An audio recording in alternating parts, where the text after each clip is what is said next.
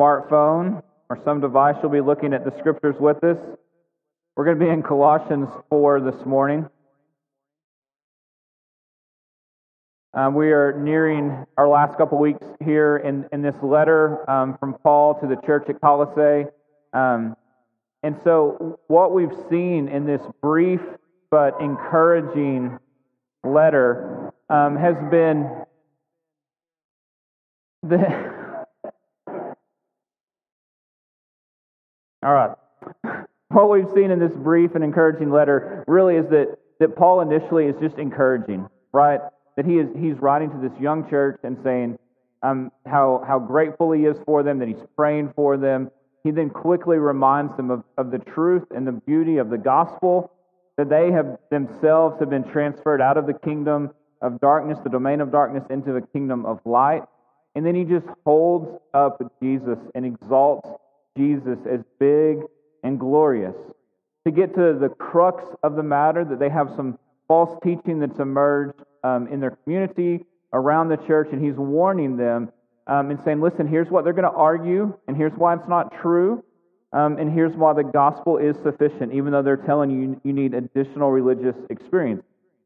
And then he says, because we're already like seated in the heavenly places, like that is our identity, we belong to Jesus, but we're in this world currently. So let's see how we put the gospel on display, how we put the fact that we belong to Jesus on display. And initially, he mentions it in the church, right, where it can feel um, a little bit um, potentially easier. And then last week, we saw where he took it into the home, right? The people who know us best, the people who know our weaknesses and our struggles. And he takes it in there and says, We also want to put the gospel on display that we belong to Jesus, that he's Lord of our life in every regard, even at home. And so this morning, what we're going to see is that he's beginning to wrap up the letter, that he's going to be very pastoral here. He's going to hit on a couple of issues, but he's beginning to bring the letter to a conclusion. And one of the things he's going to do is so much of this letter has been about the internal workings of the church. He's going to remind them, hey, you also have to then look out. You have to have an, ex- like, look outside the church to those who don't yet know Jesus. And the reason why he would need to rightly remind them or warn them not to fall into that trap, right, is because he's been telling them there are false teachers, and you want to remove yourself from that. You want to be wary of them. And so he is clarifying listen, if there are those who are teaching false things, I want you to be wary, but that doesn't mean that we flee from all folks who don't yet know Jesus.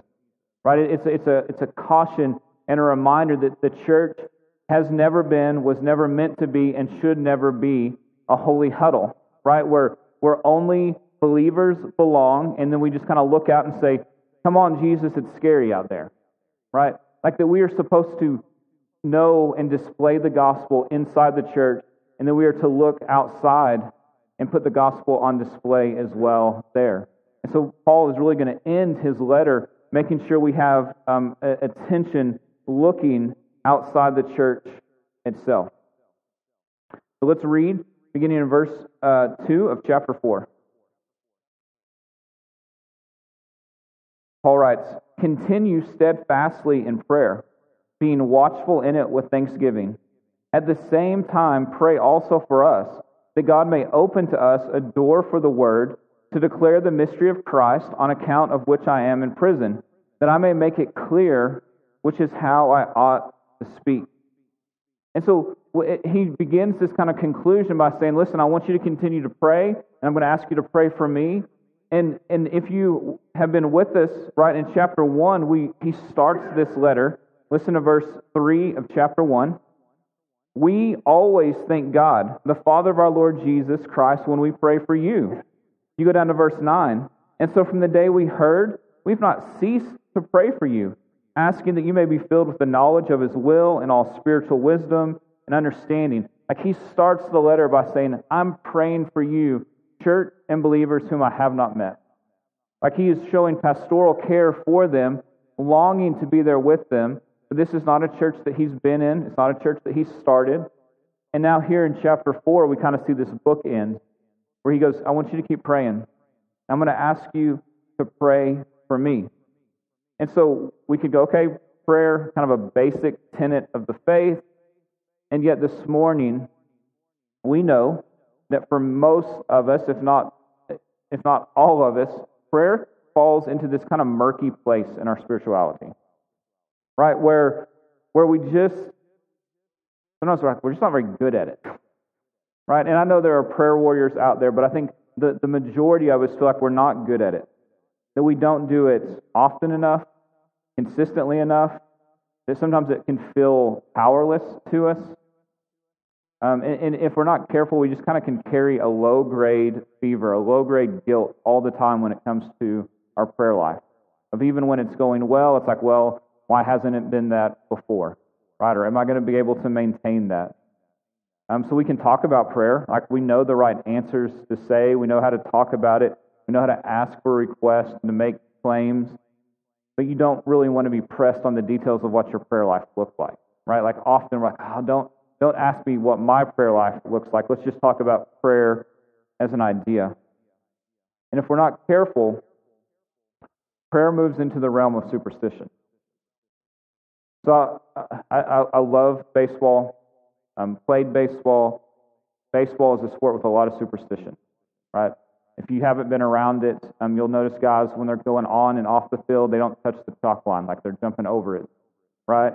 and or if they if they have um, a, a good game, you'll hear baseball players all the time saying, "Well, I'm not washing my uniform or my undershirt," or like there's something that they're like I'm, they're attributing their success to some stinky piece of clothing, right?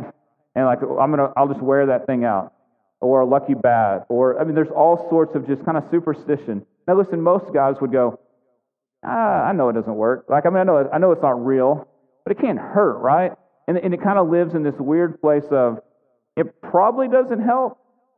But who knows? Right? Like, it's just kind of this like strange place. And so uh, here's, here's what it looked like for me. I was a high school baseball player.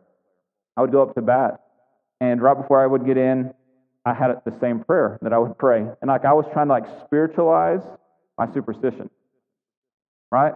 And I thought if I did not pray the exact prayer before every pitch, there's no chance I'm getting a hit. And I, and I, intellectually, I knew that was insane and was probably sacrilegious. But like, like right, prayer kind of became this weird thing for me. It was really not prayer. I was not communing with God. It was some sort of like meditation breathing technique that I was to prepare to play baseball. It wasn't Christ honoring. Um, on Sunday mornings, right? Like this, we can bring this into modern day. I have to be very careful as I'm praying before I come up here during that second song that that prayer isn't simply a way to do the same thing. Right? It's that I'm not simply going, okay, God, I'm gonna I'm gonna pray a, a prayer so that I think that you'll you'll bless this thing, and I'm not really communing with you. I just don't want to look like a fool. And and if I'm not careful, if I'm not cognizant of it, prayer can become superstition even here on Sunday morning right? And so we understand that prayer just can become this kind of murky and strange thing.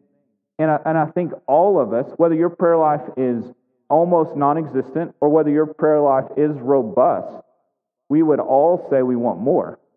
Because if your prayer life is robust and if you're in a sweet season of prayer, you're thinking, give me more. Like, I want more of this. And if it's not so good right now, you definitely want more. And so let's, let's see here what Paul is saying as he's writing to the church, and he just says, continue. Verse 2 steadfast in prayer, being watchful in it with thanksgiving. With the first thing we just need to note is there's just the assumption that believers pray. Right? It's a command. Believers, pray. It's not a suggestion. It's not a, hey, if you're up for it. It's, a, it, it's the expectation, the assumption that he's writing to a church and that they are steadfast and continual in their prayer. The second thing for us to note here, besides the fact that it's what we should do as believers, is that there is effort involved. There's toil involved. There's, there's work involved. If, if we're not careful, we can look at prayer as something that should come easily to us. And when it doesn't, because it does take effort and work and, and, and intentionality, then we can become like a kid who picks something up for the first time, right? It's a, it's a new game or it's a new sport or it's a new toy. and if the first time doesn't go well for them, if they're not real good at it, right, like they're flipping the board, I don't ever want to play this game again, right? And they just have like this freak out moment of it's like, hey, this seems like an overreaction to the first time that you've ever done this, but they want to be good immediately, right? They want it to be easy immediately. And I fear that some of us have we viewed prayer that way. That we went in and we, we prayed, and we either our prayer request didn't seem to be answered in the manner in which we were praying, or it was harder, or we fell asleep, or it was just more difficult than we imagined. And we're like, oh, I'm not one of those praying people, right? And then we move prayer over into this, like, man, if things are real bad, I'll pray. At the dinner table, I might pray. But, like, prayer does not become this consistent and steadfast part of our life. You notice Paul doesn't give them a rule.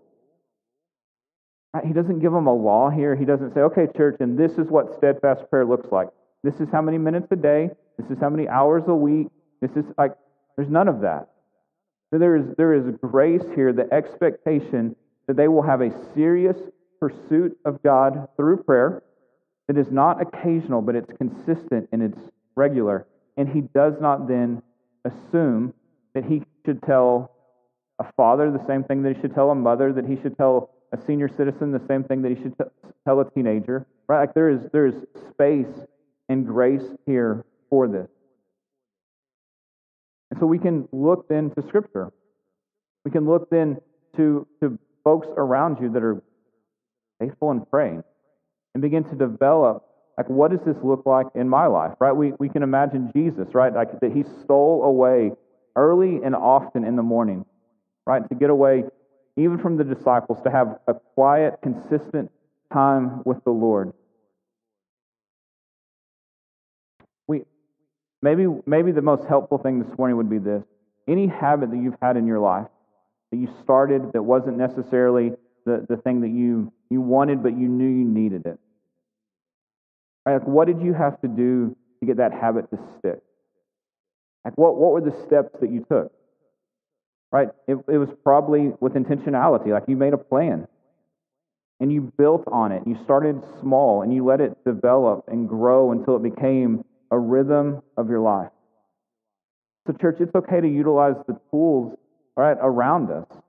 Like some of you have prayer apps that keep your requests before you, right? Where you can mark down answers to prayer or mark down notes or even have like little reminders that go off on your phone. They're like, oh, yeah, I'm praying for this at this time.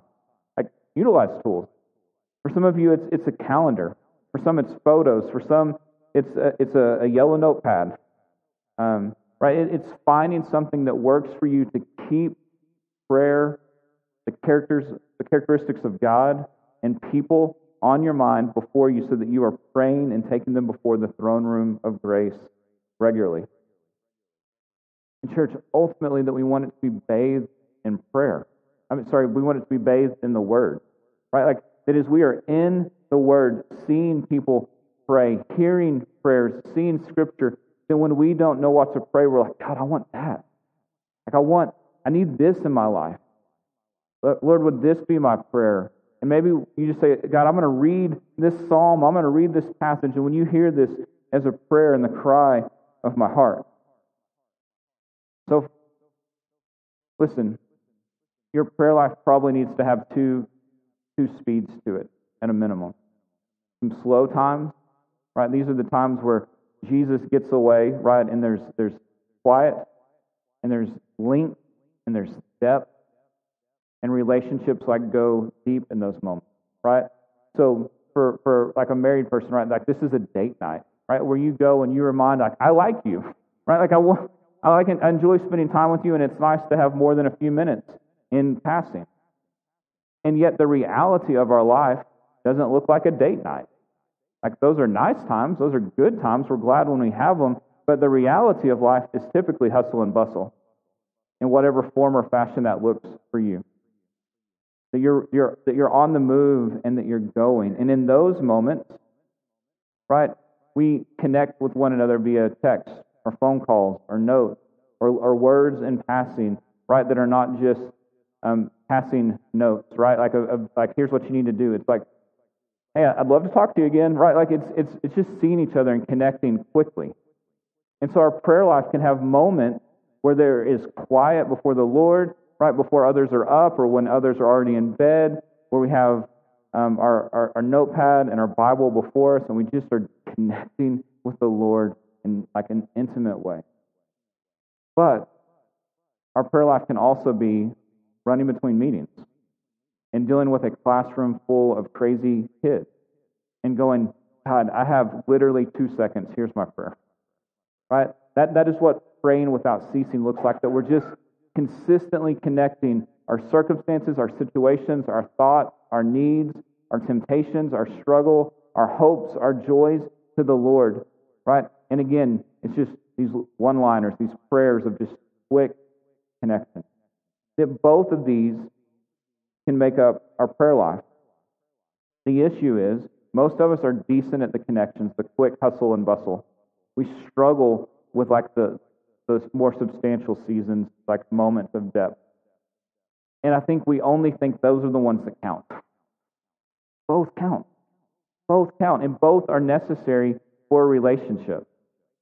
Because we live in a world, right, where we don't, we're not monks, right? Like we don't get to just pull aside, like lay down every circumstance, every relationship, every um, responsibility in life and say, all that gets to be put on pause while I go do my thing and I'll come out when I come out. Like, man, it's glorious if you get moments like that. But that's not life. That's not, that's not normal.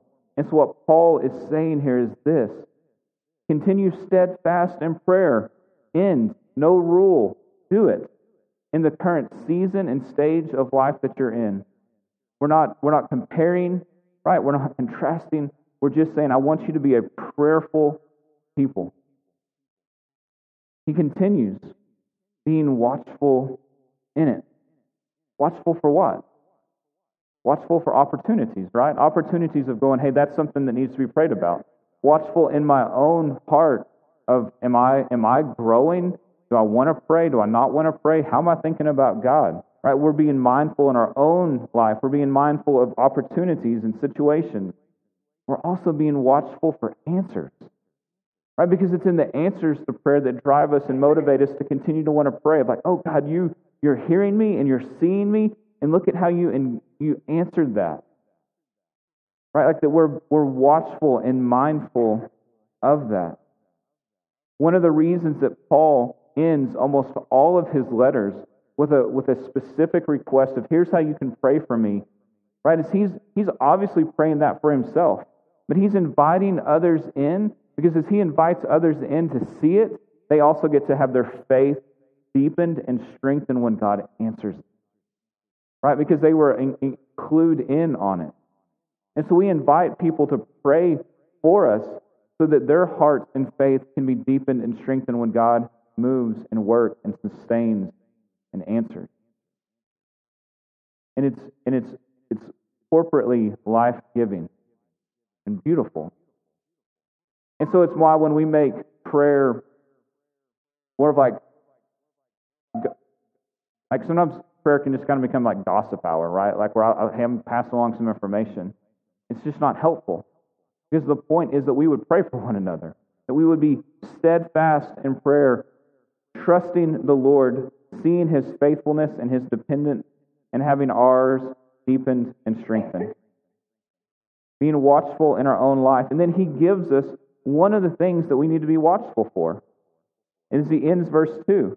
So be watchful in it with thanksgiving, with gratitude. Do you notice how many times in Colossians, like Paul just continues to go back to, hey, and when you do that, do it with gratitude. Hey, when you do that, do it with thanksgiving. You see it just littered and sprinkled throughout the letter. And he is constantly bringing our hearts back to thankfulness and gratitude. Church, this is a heart check for all of us this morning. If we're not finding ourselves regularly, consistently thankful for God and the things that He's doing in our life, there's, there's something's wrong. Because He's done, all right, He's done so much. And listen, that doesn't mean that you're not allowed to be sad, that you're not allowed to mourn, that you're not allowed to have difficult circumstances and situations. But even in that, can we see moments where we can be grateful and thankful for what the Lord is doing? We're going to look at this a little bit more. what it does is it takes prayer from being mere religious behavior. And so the last thing I want, and, and the reason we're going here quickly now, is there is no guilt in this this morning. Right? That we're not we're not going to lay out rules and laws. There's no shame here. There's no guilt here. We're not asking you to have like perfunctory religious behavior. But that we would see prayer as a reward. Because you get access to the King of the universe. That we would see it as, as, as a joy that we get to commune with the Father in prayer. Right? And, and we, we long for the day where our faith will be made sight. But in the meantime, God has given us His Spirit, and He's given us prayer, and He's given us His Word. And these three things, right, are moving and working and connecting us to the Father, to the one who holds all things together. We've been invited to commune with Him. And so prayer will reveal whether you believe that's actually possible. Like, how important is it to you? Like, is it, right, superstitious religious behavior, or is an opportunity to meet with the God of the universe? And I don't know about you, but often for me, my prayer life is more of me thinking about how I'm doing it well or I'm not doing it well. Like, it's, it's the thought is actually on prayer than on God. Right? Like, that's a pretty good, like, check like safety valve there. If if my prayer life is me thinking about am I doing it well, then I'm not thinking about God. And the and the point is to know Him, is to connect with Him, to hear from Him, to speak to Him, continue steadfast in prayer. Like He's saying, God wants to hear from you. He's a good dad who wants you to bring all of your requests before Him. He wants to hear you. He's not bored with you. He's not indifferent to you. He knows you, He sees you, He loves you, and He says, Come and ask, and ask freely. I, like that begins to motivate our hearts to say, I want more of that. When we picture God as being, oh my gosh, you again? Seriously, you how many times do I have to tell you? Right? Like we begin to we begin to put parenting into what God would do, and God is saying, No, no, no, no, come. Come and ask. Come and be with me. Let me encourage you. Let me heal you. Let me transform you. Let me be near to you. Like what you need is me. Like you're going to find your, your satisfaction in me. You're going to find your joy in me. Let me lift your chin. You know how I see you? You know how I feel about you? You see what I've done on your behalf? You know, prayer is not religious activity it is communing with the Father. That we could even, as you're praying, kind of think through the book of Colossians. You took me, not just a generic us or a generic them, you took me from the domain of darkness. That is no longer where I belong. You have transferred me into the kingdom of the Son, and you did that by Jesus' life and his death and his resurrection and I have peace, and I have joy, and I have hope, and that is no longer my home. You are my home because of Jesus. Like, how would we not be grateful for that? That we are no longer enslaved to the domain of darkness. Oh, and by the way, we have an inheritance laid up before us, that we are co heirs with Christ. Like, it, we get it all because we have a seat at the table as sons and daughters of the King because we've been taken from the domain of darkness and into the kingdom of light. How are we not going to be grateful and motivated to connect with that God? Oh, and God, you have put to shame the, the powers and the principalities of this world. When they thought they had defeated you, when they thought they had shamed you at the cross, you were putting them to open shame because it was their defeat. And Christ is victorious, and He is in charge, and He is our Lord. And I have access to you. Like I get to just come in because I belong to you and you're alive, right? The book of Acts was written going, hey, Jesus isn't physically present, but he's hearing our prayers. He's moving. He's alive. We have access to him. He hears us. He cares about us. He's alive. Listen to how Revelation would describe how God hears and receives our prayers. This is Revelation 5 8. When he had taken the scroll, the four living creatures and the 24 elders fell down before the Lamb each holding a harp and golden bowls full of incense, which are the prayers of the saints. Know, one of the things that right is being like laid down before the Lord in worship are your prayers. Because your prayers are saying, God, I trust you. I'm depending upon you. I want you. I need you. God, your will be done. Right? Is going, I trust you. And it's just worship being laid out before the Lord. Like, what a beautiful picture that prayer is not mere religious activity. It's our call to commune with the creator of the universe. Because, church, Colossians 1:15. Here is who we are communing with and to. He is the image of the invisible God, the firstborn of all creation, for by him all things were created in heaven and on earth, visible and invisible, whether thrones or dominions or rulers or authorities. All things were created through him and for him, and he is before all things, and in him all things hold together. He is the head of the body, the church. He is the beginning the firstborn from the dead, that in everything he might be preeminent. For in him, Jesus, all the fullness of God was pleased to dwell, and through him to reconcile to himself all things, whether on earth or in heaven, making peace by the blood of his cross, and you have access to it. Like that is who we're communing with. Right? And so it is not habit it is not ritual, it is communion. We get Him. It's a gift, it is a reward, it is a joy, and we have access to it, and we struggle with it. And all of that's true. So, would you feel no guilt this morning, no shame this morning? Would you simply hear a call from your good Father saying, Come, I want to hear from you. I want you to trust me. I want you to know me. I want to speak to you. And it's going to be work, and it's going to be toil, and it's going to be effort, and everything in our world screams at us to take our attention away from that because it's easier to do pretty much anything else. So we have to fight for it. We have to, to want it and intend for it. Paul ends this section by asking for a specific request. Verse 3. At the same time, pray also for us, that God may open to us a door for the word to declare the mystery of Christ, on account of which I'm in prison, that I might make it clear, which is how I ought to speak. Remember, Paul's in prison. The reason he hasn't come is he is he's locked up. This is um, roughly probably 60 to 62 AD. He's most likely in Rome, in prison, um, waiting to meet the Caesar, right? And he's writing them saying, listen, do you notice what he doesn't say? Hey, pray that I'd get out. He doesn't ask them to pray that he would get out. He says, pray that an open door would be there for me to share the gospel. With Paul's pedigree, he's clearly a gifted pastor, planter, missionary right?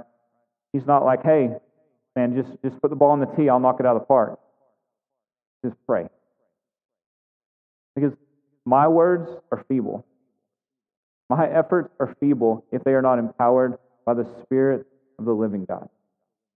The gospel is sufficient and the Spirit is sufficient, but if we begin to believe that it's on us that it happens, it's powerless. And so Paul is bringing them in and he's saying, listen, don't pray that I get out. Pray that I have opportunity to share. Like he's trusting that the Lord has him there as long as he has him there. And if the Lord breaks him out, he breaks him out, right? Like I'm I'm going to do what the Lord has for me. I just want to keep sharing the gospel. I just want to and so we see humility, we see um, a trust in the Lord. Listen to how he writes to Timothy. This is 2 Timothy 2, verse 9. Remember Jesus Christ, risen from the dead, the offspring of David, as preached in my gospel. Verse 9. For which I am suffering, bound with chains as a criminal. right? Just describing himself. Again, not asking for release. Listen, bound with chains as a criminal, but the word of God is not bound.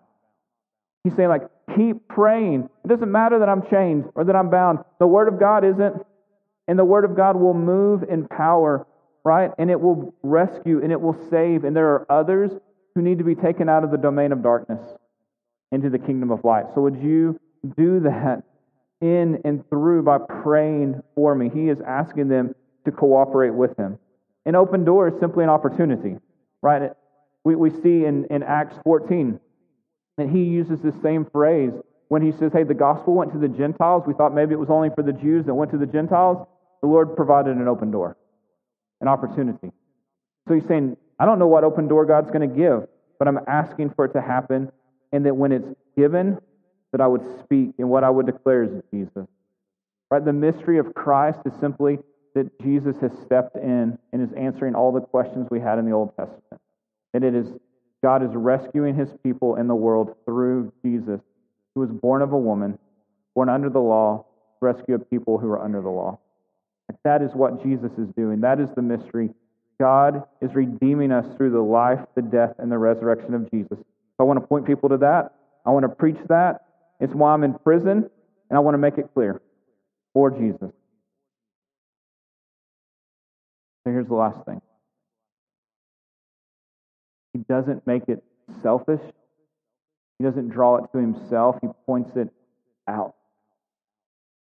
So the reminder for us this morning is this is who has God given you an open door speak the truth of the mystery of Christ? Right? He's he's looking at them and he's he's beginning to wrap this letter up and he's saying, Okay, church, now look out. That you would have an open door or many open doors. That you would speak plainly and clearly the mystery of Christ, which is Jesus. And that it would be empowered. It is not your winsomeness, it's not your knowledge, it's not your apologetic ability that saves people. It is Jesus who takes them from the domain of darkness and into the kingdom of light. And yet he uses us as instruments and tools in that process so that we would trust and depend and glory in Him and the work that He's doing. And so He's saying, hey, pray for one another as you go do this. And so this morning, um, I would love as, as the band comes up here in just a moment that the Lord maybe is already flashing a situation or a person across your heart, across your mind, that you would begin to pray for an open door in an empowered spirit moment where you would get to share the mystery of Jesus and the Lord might be so gracious to save. If that person, if that situation doesn't come to mind right now, that you would ask God to begin to give you eyes as you persistently, consistently pray, that God would begin to give you eyes to see and to think like that. And that prayer, church, would become rich and meaningful to us. We commune with our good Father. So, gonna, we're going to take a moment and just give you opportunity to pray. And then the band's going to come up and they're going to sing, and we get to sing to this king because not only do we get to commune with him in prayer, we get to sing to him. He hears it, right? It, he receives it as worship. During that time of response and of worship, there'll be some folks in the back of the room if you need someone to talk to, to pray with. They'll be back there glad to do that. The Lord's Supper is also set up in four locations around the room. At any point during those songs, you're welcome to get up to take the cup, right? Symbolic of his blood spilt so that yours isn't. And the, and, and the bread, his body broken so that yours isn't. Right? We have something to be grateful for this morning. Right? Like that's what Paul is consistently reminding us of. Be grateful because that is the truth. So that the table is set up for believers, for those who are trusting and following Jesus this morning. Let me pray for us. You enter also a time of prayer, and then we'll sing together.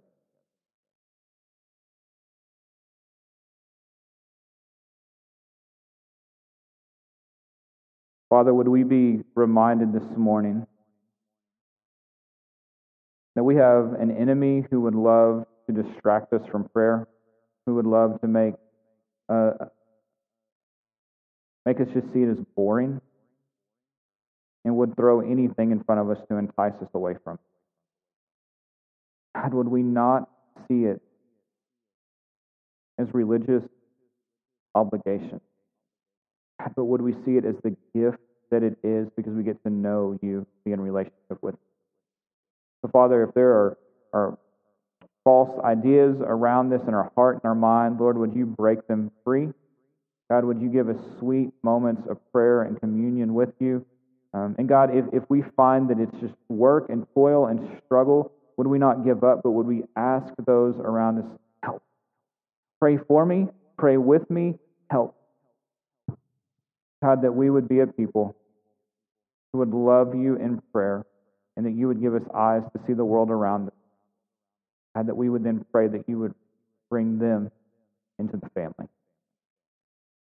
Lord, we need you. We ask you to speak. Even now, Lord. In Jesus' name, amen.